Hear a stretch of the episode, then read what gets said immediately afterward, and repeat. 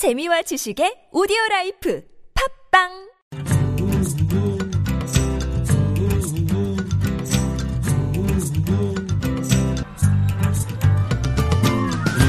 수베디의 만푸통신. 안녕하세요. 수베디 야가라즈입니다. 정부 통계에 따르면 지난해 국내 다문화 가정 자녀 수는 20만 7,600명 10년 전보다 10배 이상 늘었습니다 지난해 국가인권위원회의 조사는 현재 한국에 거주 중인 미등록 이주 아동이 약 2만여 명에 이르는 것으로 추산합니다. 다문화 가정의 자녀들과 합치면 대략 23만 명의 아이들입니다. 이 아이들이 셋 가운데 한 명은 집단 다스림을 경험하거나 학업을 중단하는 것이 현실인데요. 이주 아동들이 불안정한 법적 지위로 인해 받는 차별은 너무나 많습니다. 이주 아동들의 인권과 기본권을 지키는 일, 더 이상 미루면 안 됩니다. 만푸통신 오늘은 학생 오케스트라와 합창단을 운영해 선주민 가정 학생들과 다문화 가정 학생들이 인성 교육을 위해 노력하고 계신 김영희 교사 만나봅니다. 경남 이주민 노동복지센터 내 다문화 톡톡 이야기와 중국 고향통신원도 연결합니다. 잠시 광고 듣고 이어갑니다.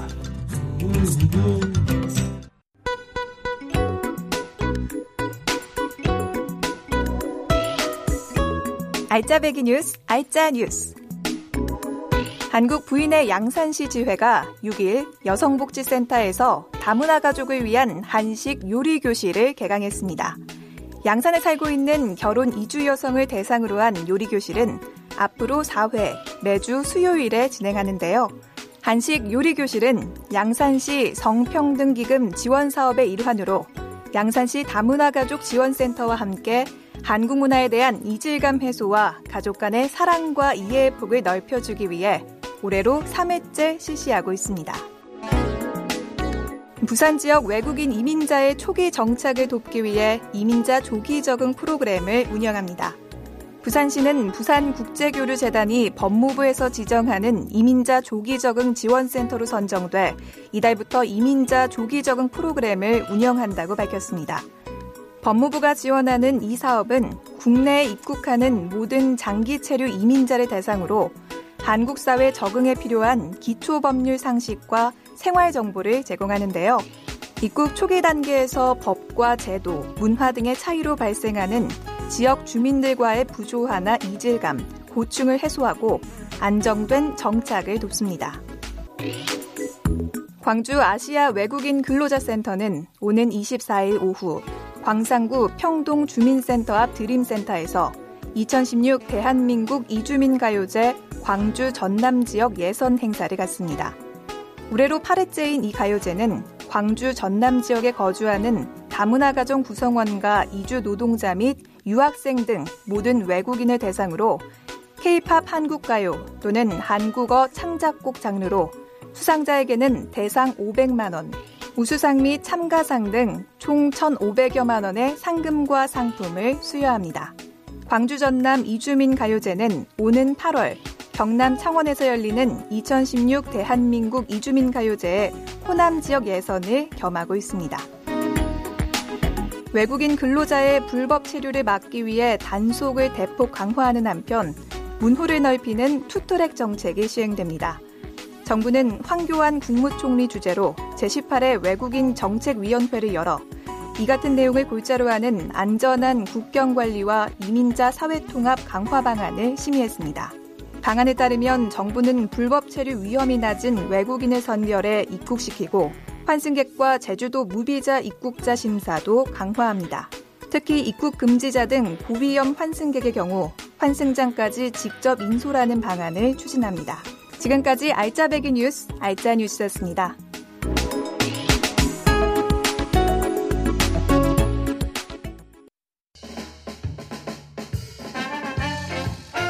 스웨디가 부른다.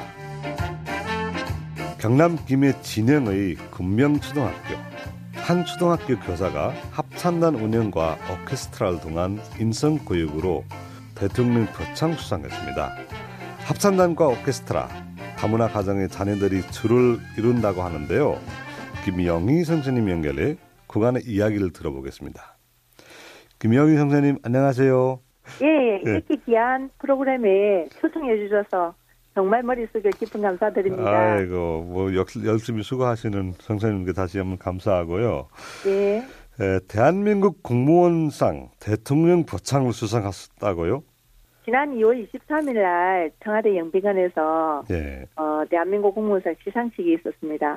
이 상은 전문성을 갖고 국민에게 헌신 봉사하는 공무원을 발굴 포상하기 위해서 주신 상인데요. 학생 오케스트라와 합창단 동아리 운영을 통한 학교 문화 예술 교육의 활성화 예. 또 지원 활동에 강하에 큰 공적을 인정받아서 수상의 영예를 받았습니다. 다시 한번 축하드리고요. 네, 감사합니다. 다솜, 휘과 금소, 울 설명 좀 해주십시오. 어, 먼저 다솜이 학생 오케스트라는 제가 2012년 진흥 대창초에 근무를 했습니다. 이 학교는 100년이 다가오는 아주 그 지역에서는 명문학교인데 제가 연구부장 일을 하다 보니까 마땅한 학교에 자랑거리가 없어요. 네. 그러던 중에 교과부에서 학생 오케스트라 사업을 막 시작할 때입니다. 학생 오케스트라 사업은 아이들 학교 폭력 예방 및 인성 교, 교육을 위해서 교과부에서 어, 어, 굉장히 주력적으로 했던 사업인데 그래서 제가 그 다문화 아이들, 기초 수급자 아이들, 차상 아이들 넣어가지고 일반 아이들하고 학생 오케스트라 창단한 거고요. 예. 금서울 합창단은 2014년부터 지금 근무하고 있는 진영 검정 초등학교에 합창단은 기존 합창단에 있었지만 아무도 안 하려고 하셨어요. 예. 그래서 제가 이제 부임하면서 어, 좀 맡아달라 해서 했는데 제가 어, 교직에 있으면서 문화예술을 좀 주로 했던 관계로 이제 구축시키고 지원하는 또 뭐 사업비를 받아와서 예. 했고 그다음에 거기에도 교과부 사업 예산 받을 때 이 다문화 아이들을 넣어서 그게 아마 인정을 받아서 사업비도 받고 계속적으로 활동을 한 음, 합창단입니다. 네. 그럼 그 총 당원의 단원은 몇 명이고 다문화 가정의 네. 자녀들이 몇 명이쯤 되는가요?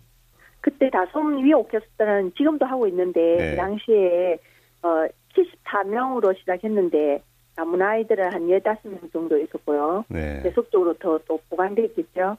그리고 다문화 어 금솔 합창단은 어 70명 단원입니다. 네. 여기에 어 작년까지 다문화 아이들이 거쳐간 아이들은 12명으로 알고 있습니다. 네. 합창단은 노래만 하면 되는데 오케스트라는 악기가 있어야 할 텐데 어떻게 네. 해결하셨나요?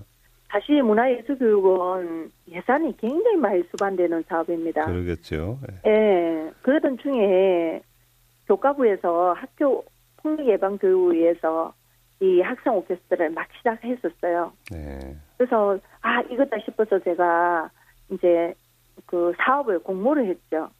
사실 이 학생 오케스트라 사업은 우리가 말하는 L 시스템화 정신이거든요.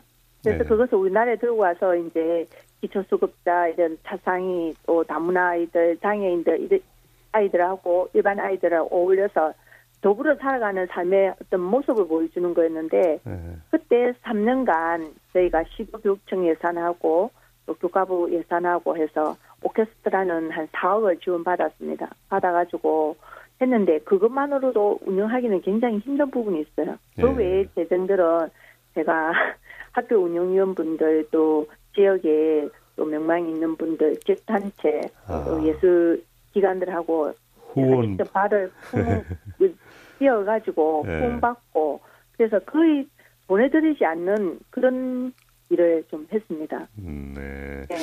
합창단과 오케스트라 활동하시면서 아이들도 많이 변했을 것 같은데 우리 아이들 이야기 좀 해주십시오.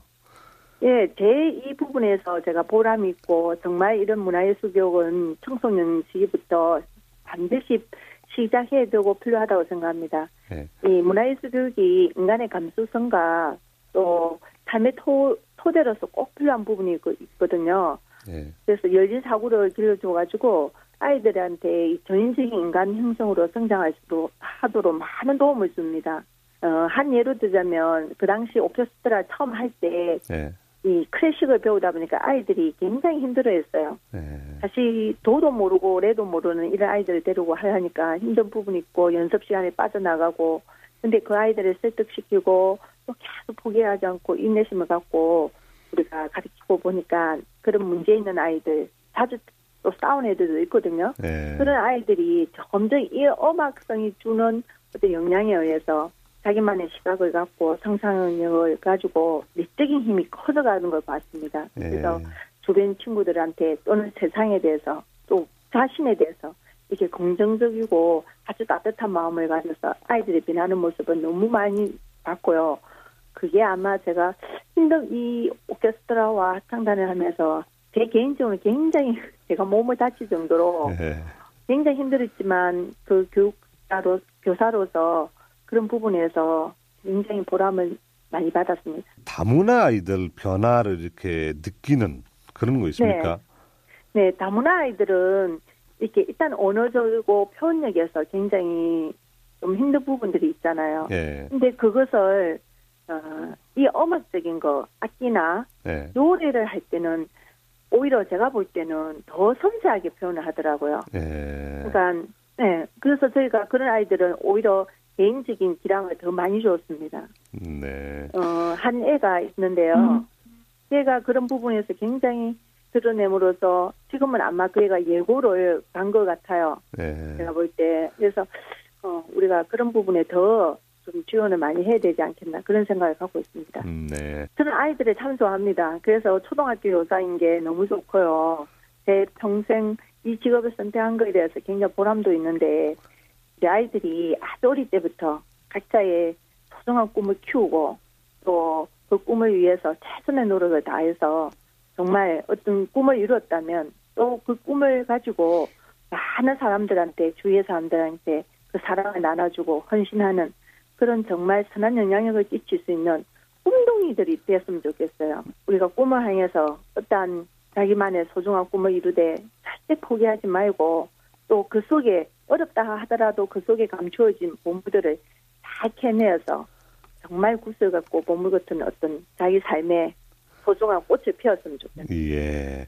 예. 꿈을 심어주시고 꿈을 이룰 수 있도록 노력해 네. 주시는 선생님 되시기를 간절히 또 기원하고요. 아, 예. 너무 감사합니다. 감사합니다. 예. 네, 예. 지금까지 합창단 운영과 오케스트라를 통한 인성 함양의 공으로 교육부 대통령 포창을 수상하신 김영희 선생님이었습니다.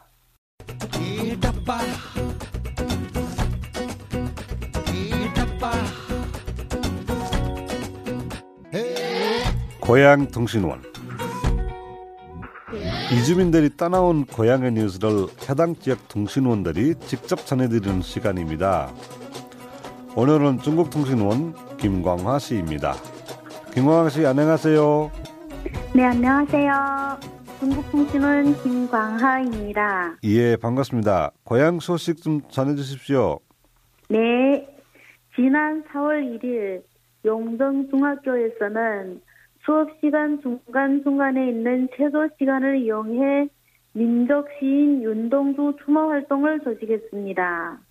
1, 2학년 전체 학생과 교원 등 200여 명이 참가한 가운데 길림성 청소년 애국 교양기지인 대성중학 역사전시관 윤동주 동상에 묵도를 드리고 시인의 생애를 돌이켜보면서 윤동주 모교의 후배답게 학습 생활을 잘 해갈 것을 다짐했습니다. 그럼 그동안은 이런 행사가 없었나요? 아, 아닙니다. 어, 지난 10여 년간 청명과 추석을 이용해 추모 활동을 해왔는데요. 올해가 윤동주 타계 71주년이 되는 해이고 용정중학교가 세워진 지 70주년 되는 해라서 체계적으로 윤동주 추모 활동 조직을 만드는 것입니다. 한국에서도 얼마 전 윤동주 신 이야기를 담은 영화 동주를 상영해 많은 국민들이 사랑을 받았었죠. 저도 그분의 일대기가 궁금해집니다. 그럼 다음 소식도 전해주시죠. 아, 요즘 연길시에서는 단돈 10원만 내면 자질구레한 심부름을 대신해주는 심부름꾼이 인기입니다. 음, 음식 배달은 물론 일상생활 속 자질구레한 심부름이 다 가능합니다. 회사에 몸이 매인 직장인들과 만사가 귀찮은 게으름뱅이들이 어, 심부름꾼을 주로 이용합니다. 아, 몇 년전 연변대학의 대학생 4명이 타지방의 심부름 센터를 방문해 배워왔습니다. 네. 이 4명의 대학생이 각각 기획, 접수, 상담 등 역할을 맡고 산하에 심부름꾼들을 두고 사업을 합니다. 처음엔 하루 한 건의 일도 없었는데 요즘은 신흥업종이 되고 있습니다. 힘든 상황도 많겠어요. 아, 네, 그렇죠. 목적지에 당도하고 보니 인적 없는 엉뚱한 곳인 적도 있고 고객의 요구대로 장을 봐가지고 목적지에 도착하니 사람은 없고 전화는 목통이 된 적도 있고요. 심지어 반드시 가격을 깎아서 사오라는 주문까지 하기도 한다네요. 예. 어, 마지막 뉴스입니다. 중국 부유층 아이들은 요즘 한창 영국식 매너에 대한 수업을 받습니다. 상해의 부유층 아이들이 하루 400파운드를 내고 영국식 매너를 배웁니다.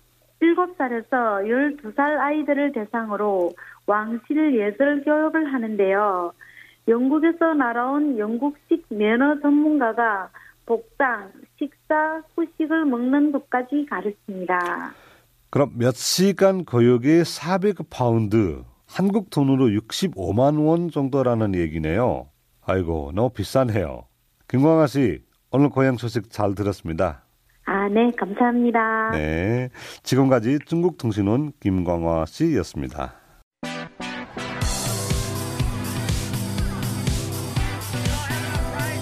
이주민 센터 소식. 이 시간에는 경남 이주민 노동복지센터의 소식을 전해드릴 텐데요. 경남 이주민 노동복지센터 고성현 사무국장님입니다. 사무국장님 안녕하세요. 네, 안녕하세요. 네, 반갑습니다. 네, 반갑습니다. 예, 이주민 노동복지센터에서 어떤 일을 맡고 계신가요? 네, 어, 저희 센터의 업무들을 그 총괄해서 관리하고 있습니다. 한 해 계획도 짜고, 또 네. 업무도 배치하고, 또 뭐 사업의 기획안들도 살펴보고, 또 잘 돼가는지 점검도 하고요. 네, 또 사업이 마무리되면 이제 정산 평가서도 검토하고, 또 일손이 부족하니까 직접 실무도 담당하기도 하고요. 네. 아무튼 우리 센터의 사업들이 잘 진행되도록 돕는 역할을 합니다. 다문화 톡톡이라는 모임 이야기를 들었습니다. 그 경남 지역에 살고 있는 세계 여러 나라 사람들이 한 자리에 모여서요. 한 가지 주제를 가지고 한국말로 서로 이야기를 나누는 모임이에요. 지금은 뭐 문화적인 차이점들을 주로 이야기하고 있는데, 네, 음, 앞으로 모임이 발전해 가면 아마 이제 자기 삶 속의 어떤 고민들까지도 좀 더 깊이 토론하는 데까지 발전하게 될 거라고 생각합니다. 네. 그 이런 다문화 톡톡 뭐 어떻게 시작됐습니까? 아, 저희 그 작년 말부터 우리 센터가 운영하는 다문화 도서관에서요. 네, 몇몇 이주 여성들이 한국말도 배울 겸 해서 소소한 이야기들을 나누는 모임을 가져왔거든요.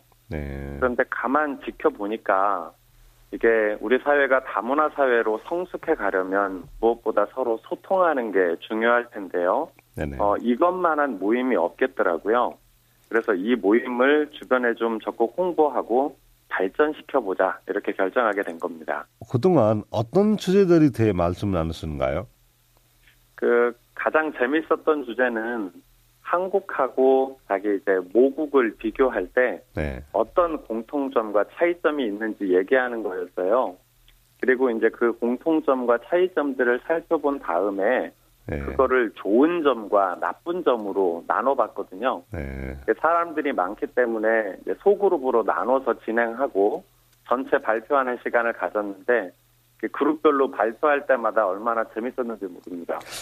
사람들이 많다고 하셨는데 한 번 모일 때 몇 명 정도 모이는가요? 보통 한 15분 정도 네. 모이고 있습니다. 좋은 점, 나쁜 점, 어떤 내용들이 거론됐을까요? 음, 뭐 기억나는 것만 간략히 말씀드리면요. 네, 좋은 점 중에서 제일 많이 나왔던 얘기는 음식이에요. 네, 제가 어떤 음식들이 맛있냐 이렇게 물어보니까 의외로 뭐 삼계탕, 감자탕, 돼지국밥, 갈치조림 막 이런 걸 네. 얘기하는 거예요. 네. 저는 외국인들이 불고기만 좋아하는 줄 알았거든요. 네. 전혀 예상치 못한 메뉴들이 나와서 깜짝 놀랐고요. 또 우리나라 건물이 뭐 상당히 좋다, 또 교통이 편리하다, 또 병원도 깨끗하고 친절하다 이런 얘기들이 있었고요. 네. 나쁜 점 중에서는 제일 많이 나왔던 얘기가 이 가부장적인 문화 그리고 빨리빨리 문화였습니다. 네. 근데 이걸 이제 뭐 가족들이나 직장 동료들 흉내를 내가면서 얘기하는데 네. 너무 재밌고 또 한편으로는 많이 부끄럽기도 했고요. 네. 뭐그 외에도 날씨 때문에 뭐 너무 덥다는 분도 계시고 너무 춥다는 춥다는 분도 계시고 예. 뭐 다양한 이야기들이 나왔습니다. 이런 생각이 났네요. 저도 한국에 처음 올 때 닭도리탕이 가장 좋아했습니다. 그러셨군요. 어, 운행 이하 그 이용 관련해서 모국, 모국과 자유로 인해 겪은 에피소드가 있다고 하는데 어떤 네, 에피소드일까요? 맞습니다.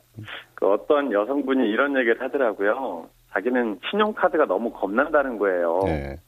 왜냐고 이렇게 여쭤봤더니 자기 모국에서는 통장을 만들 때도 보증금이 있어야 되기 때문에 통장 없는 사람들이 굉장히 많답니다. 네, 그리고. 신용카드도 뭐 웬만해서는 거의 만들지 않는다는 거예요. 네. 주로 이제 현금을 사용했는데 한국에 와 보니까 대부분의 사람들이 신용카드를 쓰고 있고 그래서 자기도 만들기는 했는데 이게 너무 걱정이 돼가지고 사용하지를 못하고 있다는 겁니다. 네. 왜요? 그게 아무래도 현금은 쓰면은 이렇게 줄어드니까 관리가 되잖아요. 네. 근데 카드는 줄어드는 게 눈으로 보이질 않으니까 네. 현금만큼 관리가 안 되는 거죠. 그래서 그렇죠. 나중에 이게 문제가 생기면 어떻게 될까 이렇게 걱정스러운 거예요. 굉장히 정확한 지적이라고 생각했고요. 네. 하지만 신용카드도 잘만 쓰면 혜택이 많거든요.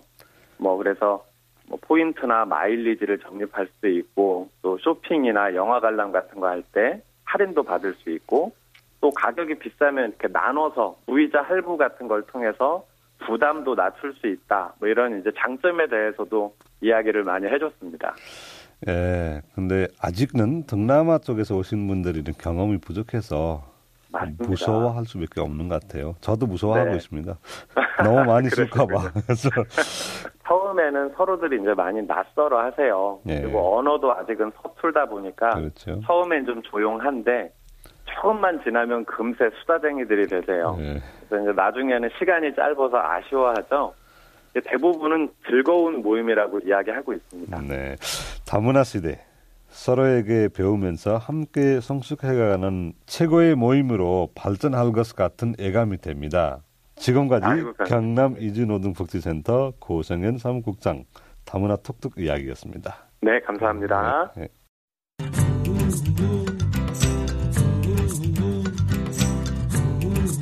오늘 준비한 소식은 여기까지입니다. 대한민국을 위해 일할 국회의원들이 정해졌습니다. 이주민 가정과 다문화 가정 등 현실에 맞게 어려움을 나누고 평등을 만드는 정책 펼쳐 나가시기를 바랍니다. 팟캐스트 통해 마포통신 많이 들어주시고요. 다음 주에 다시 만날 때까지 행복하고 건강하십시오.